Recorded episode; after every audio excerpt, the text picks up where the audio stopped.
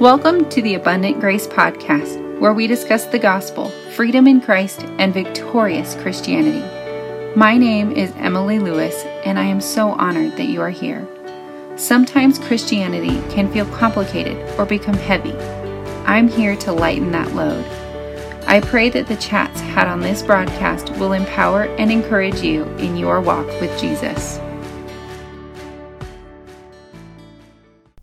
Hi there, friend. Welcome to this episode of the Abundant Grace Podcast and another life giving Friday episode.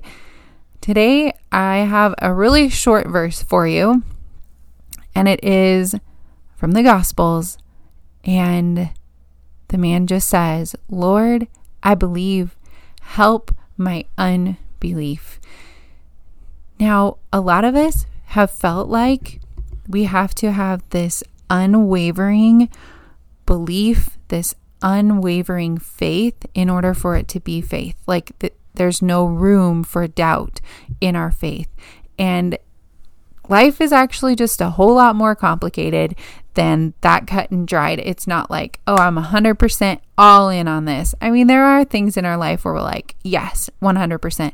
But there's a lot of times where, like, God, I believe you. I believe your promises, but mm, there's this voice in my head that's going, I'm not so sure. Are you sure? Maybe not.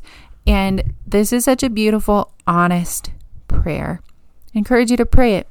Maybe it's something that you're feeling or walking through. Lord, I believe, help my unbelief as we are, if I can use the word deconstructing or trying to purify our faith and what we believe and getting down to the bones of what really is important, it's easy to be in this place where, God, I believe, I believe your word, I believe you, that, you know, that I'm certain on, but how you're interacting with us or about this other thing, I'm just really shaky on. And it's, it's kind of rocking my world right now. That's absolutely okay to feel. So you're not alone in that in that prayer or that feeling and don't think that you are less than or that you are wrong to have that feeling of unbelief like in the back of your head.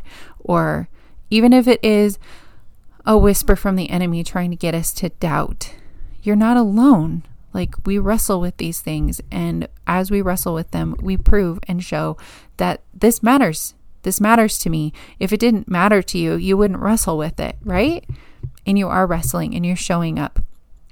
So, God, help our unbelief and help us grow in your grace and your faith.